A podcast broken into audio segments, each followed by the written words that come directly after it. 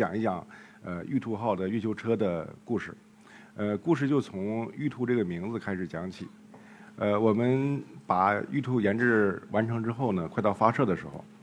呃，安排过一次全国的就是网络征名的这样的一个活动，参加的人应该也是有那么十万人吧。起的名字有很多，同把那个重复的去掉之后，大概有三万个。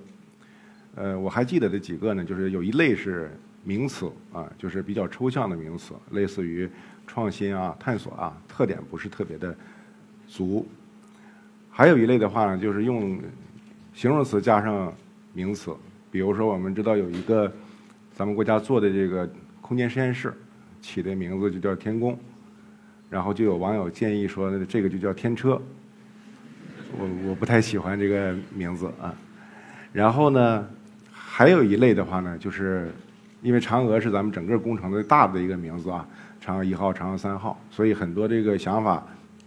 就是从这个神话故事里面再选择一个合适的名字。我也曾经建议过，比如说叫哪吒。我当时觉得呢，就是取的是一个就是轻巧灵动嘛。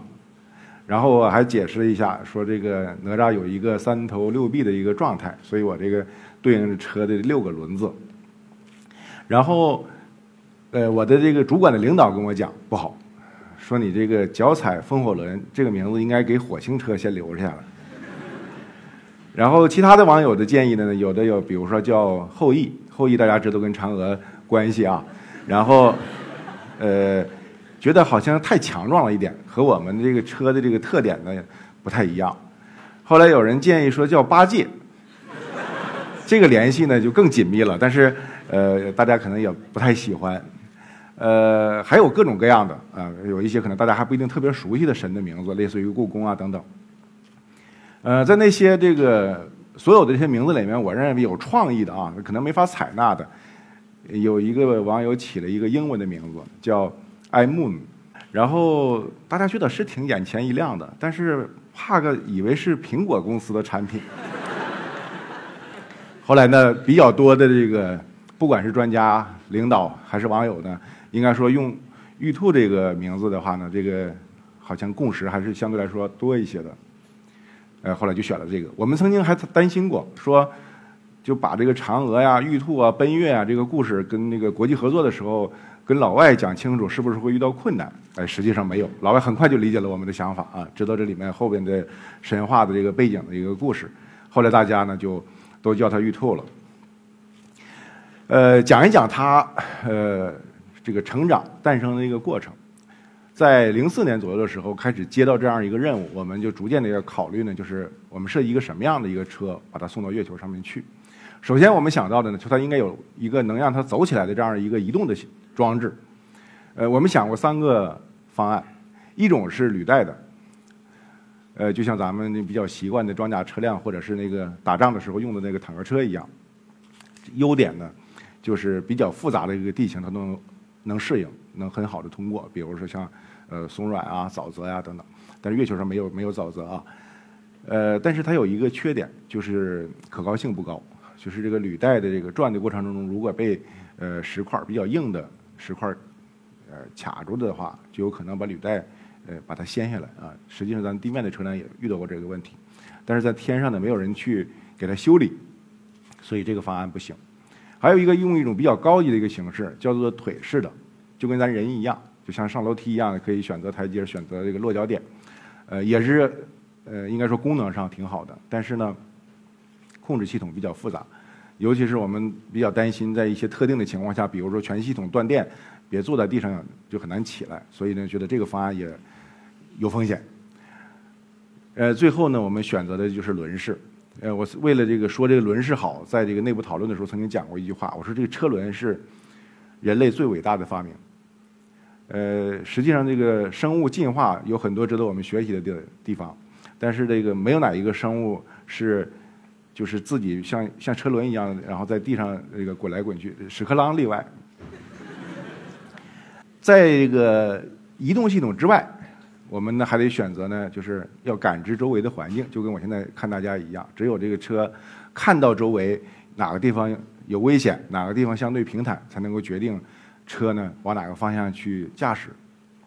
所以呢，就得有一个桅杆，就像这张图里面表达的这个样子，上面是有两只眼睛的，然后通过两只眼睛看周围图像的这种差别，然后知道呃这个障碍离我的远近，用一个什么样的一个轨迹就能够呃躲开这个危险的一个地方。呃，还有一个功能的话呢，就是我们得有一个机械臂，因为我们这个车到月球上不是只是走一走、看一看、照几张照片这个旅游型的，而是这个要干活的，所以就要科就是科学的仪器的这个设备我们要携带，就有这么一个机械臂，把这个设备呢投放到呃月球的一个表面上去，然后再开始工作，把这个探测的数据呢再传回到地面上来。呃，其实还有呢，比如说没有人给这个车提供电能，所以呢就需要这个车。呃，太阳能电池来发电，上面这个蓝色的、深蓝色的，就是太阳能的电池板。呃，还得有一根天线，要不这个和地球之间就取得不了联系了。呃，基本上这个车的功能呢就是这个样子。在这个基础上呢，我们就构思了一个呃要打到天上去的呃巡视器的这个模样。我们也走过弯路，比如说最开始的时候，我们想比较酷的一个形状，类似于法拉利车那样子的。然后呢，呃，设计了一个流线型，但是呢，讨论的时候大家发现没有用，因为月球上没有风，而且我们这个车走的呢也比较慢，所以这流线型的好处呢，在我们这儿就体现不出来了。我们还曾经想过呢，设计一个可以变形的轮子，在有一些这个时候可以让它轮子这个直径大一些，走得快一些。然后呢，在比如说这个相对来说比较困难的一个情况下呢，我们再把车轮缩小，走得慢一些，就是相当于是功能更强、坚固。但跟刚才履带那个道理有点相似，就是如果要是在这个想收的时候有一个石块卡在里面，我们又没办法了，所以这个方案呢，呃，也没采纳。形成那个样子，最后呢，就是呃大致的一个形状，就是形成这样的一个月球车的一个构型。呃，说听起来好像挺容易的啊，就把这个车呃构造出来了。呃，其实这里面还是有很多刚才没有提到的问题的。呃，我们这个车呢，其实并不复杂。呃，如果说和类似于飞机，或者说和呃航空母舰来比的话，我觉得我们这个月球车的复杂程度啊，都比不了，没有他们那么复杂，相对来说还是比较简单的。他说：“那你这个做这么一个活儿，为什么取得那么多的关注呢？”呃，我觉得这这个航天器也好，月球车也好，有两个方面的一个特点。第一个事情的话呢，就是环境恶劣，在月球表面上工作的这个月球车，白天的时候，就正午的时候。呃，月球表面的温度是九十度。等到了这个月球晚上的时候，土壤的温度呢就降到零下的一百八十度，就是负的一百八十度。在负的一百八十度的环境下，我们吃的这个苹果基本上和石头一样硬，掉到地上也能就是碎成几块了，呃，可以当武器的。呃，那用什么样的办法来耐受刚才说的这种的恶劣的高低温的一个环境呢？实际上，我们这个车里面还是有一些。呃，智慧凝结的，比如说这个太阳翼，呃，它最朴素的一个功能的话就是展平了，然后贴上电池片，迎着阳光发电。等到中午的时候，如果我们这个车的温度比较高的话，还可以把这个太阳翼抬起来啊，挡在前面，就挡在这个光的这个前面，就跟我们举的太阳伞的一个功能是相似的。等到晚上冷了，那个时候太阳也没有了，呃，这个太阳翼的还有一个功能。呃，很重要的一个功能就是把呢自己盖上，就相当于我们晚上睡觉盖被子的道理是一样的，就是这一个太阳翼实际上有三个呃功能的复合的设计。另外一个特点就是不可修复、不可维修。呃，一旦比如说送到天上有什么故障，我们其实呃手段有限。那怎么样做就是解决这个问题呢？我们的只能是在地面上。开展尽可能多的测试和试验的工作，比如说针对这个月球车，我们设计了很多的实验。有一类的话是任何的这个航天器都做的，这个就不讲了。然后呢，针对月球车的特殊的，我们做过两种实验，呃，系统级的，一个叫做内场实验。呃，我们那个内场实验的实验室和现在咱们这个呃报告厅这个面积差不太多，里面呢就是要模拟。月球的这个重力，采用的一个办法就是把月球就吊 VR 一样的，把这个月球车在一定程度上把这个使一定的力把它吊起来，不能把它完全提起来啊，让它和这个呃土壤之间还是有力的接触，但是已经比较小了。然后也要搞一个灯阵，这是一盏灯，我们那是一面墙，呃，都是一个模拟这个可见的光和红外的光。在我们那个实验室里面模拟了零点二，也就是百分之二十的太阳的光强。如果大家就是到那个实验室里面，夏天来的时候，大概五六十度吧，啊，就跟呃桑拿那个感觉差不太多。在那个实验室里面，还有一个很重要的就是月球土壤的模拟。我们调查了很多的资料，说，呃，化学的成分、力学的性能和火山灰比较接近，所以我们就到中国各个地方去找可能的这个利用的这个火山灰来做模拟的月壤。我们到了五大连池，发现不行，因为那个它是一个大的那个就是岩石的一个概念，就是体积都很大，不是我们说的那个灰的那个概念。后来我们又到了吉林，也是我的家乡，靖宇、辉南。这个县有那么一个龙湾的一个火山群，那个火山那个颗粒就比较小了，大的有的像足球那么大，小的可能就像一厘米、两厘米的这样的手指甲的这个大小。但是即使是这样的一个直径的话，我也不行，我还不能我们直接用，因为天上月球的这个土壤的颗粒像头发丝一样细，就是七十微米这样的一个大小。所以呢，我们到了这个先到的吉林，刚开始的时候呢，想联系这个一个买的。这样的一个厂商，我们就比较省事情了。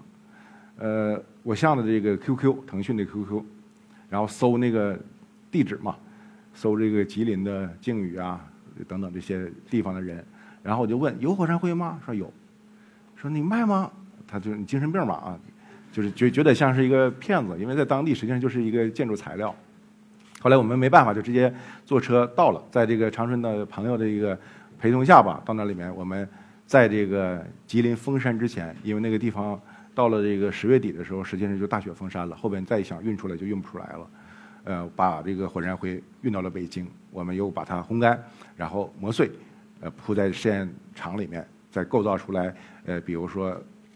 陨石坑，然后多少度的这个斜坡，然后我们再把这个相应的石块放在这个场地里面，就构造了我们这个室内的实验场。在实验场里面做的是。呃，室内实验场里面的实验的话，应该说是很充分的，但是呢还不行，我们还到了呃西北的这个沙漠的一个地区，就做了我们的外场的实验，考核一下在野外的条件下，我们这个车呢能不能够正常的工作。呃，现在这幅图片上是我们试验队生活的一个地方，呃，偏右一点的 U 字形呢，就是我们的呃相当于住的生活区吧，然后。在这个房子里面偏左一点的几个蓝色的小房子呢，就是洗手间。呃，应该说这个沙漠里面有很多的科考队，不管是搞考古的，搞这个沙漠植物啊、生物的，但是呢，能有这么高级的洗手间的科考队，只有我们这一份儿。呃，这是我们的实验的区域。最左边的呢是一个相当于是放柴油的一个地方，为了安全嘛，离得稍稍稍稍的远一点。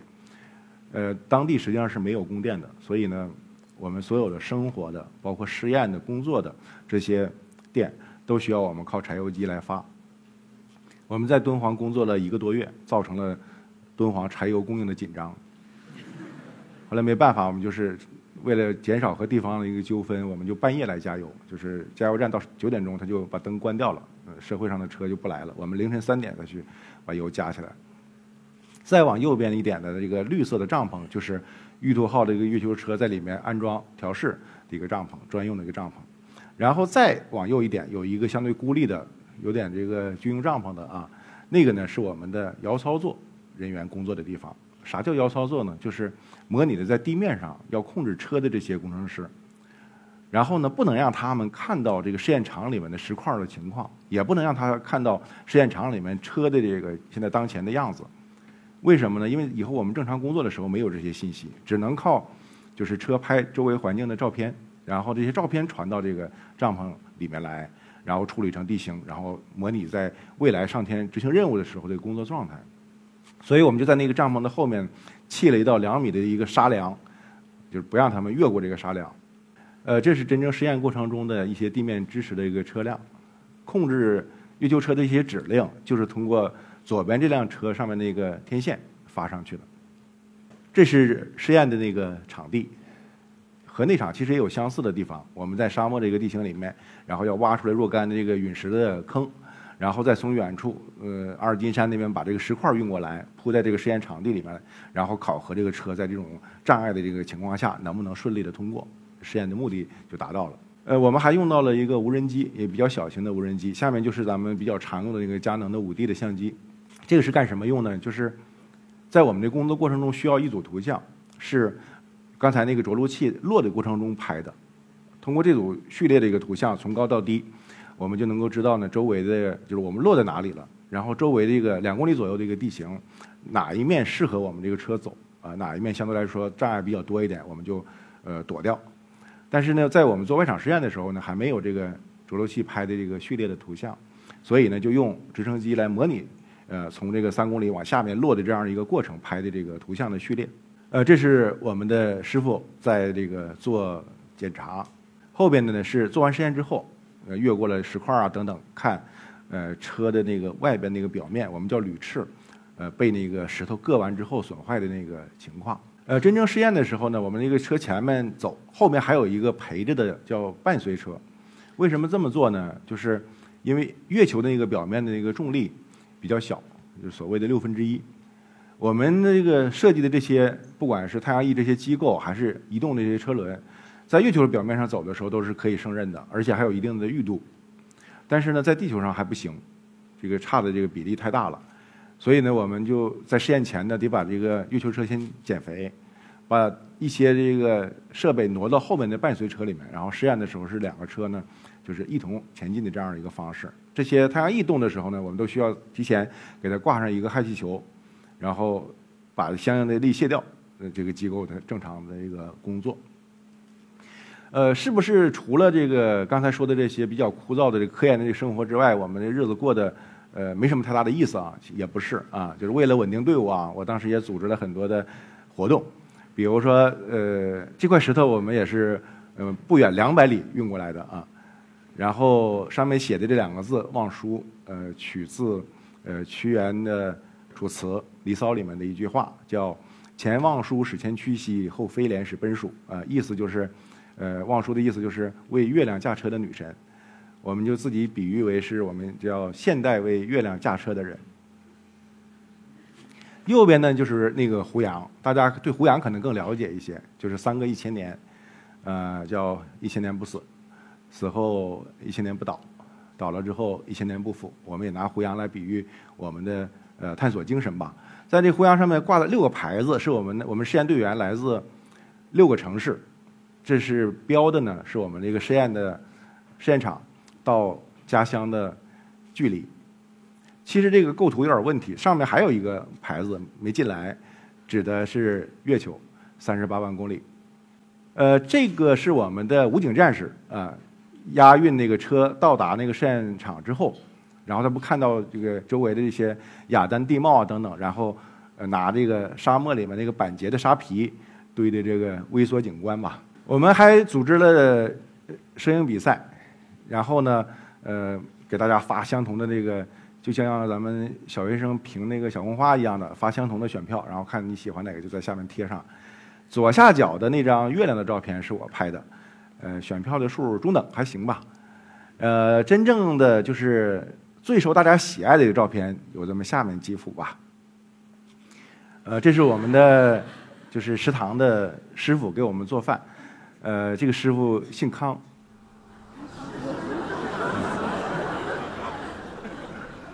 这是一个写意的了，就是风吹的这个沙海动物。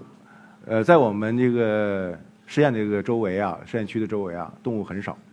呃，所以见到不管是见到一只麻雀啊，还是见到一只鹰啊，还是见到一只蜥蜴啊，呃，都很激动啊，大家都紧着这个拿出来相机去拍。等到我们这个实验快结束的时候，周围还发现了狼的脚印。嗯，本来我们这个实验队里有很多年轻人，呃，早晨要出去跑步，绕着这个实验场啊这个范围周围，嗯，锻炼身体。我做了一条规定，说这个四面的沙丘上我放了四面旗，说看不到旗的时候立即返回。但是他们其实也不是特别听我的话。后来我说到了，就是在这个不远的地方发现狼的脚印之后。他们跑步的这个范围就缩小了。这是早期的实验者，那时候还没有水，就没有咱们正常的饮用水，只能喝盐碱水。啊，当时留下的照片。呃，我们把这个车呃设计完了，然后又在地面上进行了充分的实验之后，就该轮到它正式上场了。这是呢，在一三年一年半之前吧，呃，我们把这个玉兔号的一个巡视器运到了西昌，然后工人师傅在做检查留下的一个照片。在这个十二月初发射，经过了呃奔月的这个过程，然后绕着月亮又飞了几天之后，呃，落到了这个月球表面。我们这个车呢，呃，驶到了月球上。这是呃证明我们这个玉兔号已经到达月球表面上之后的第一张照片。但是呢，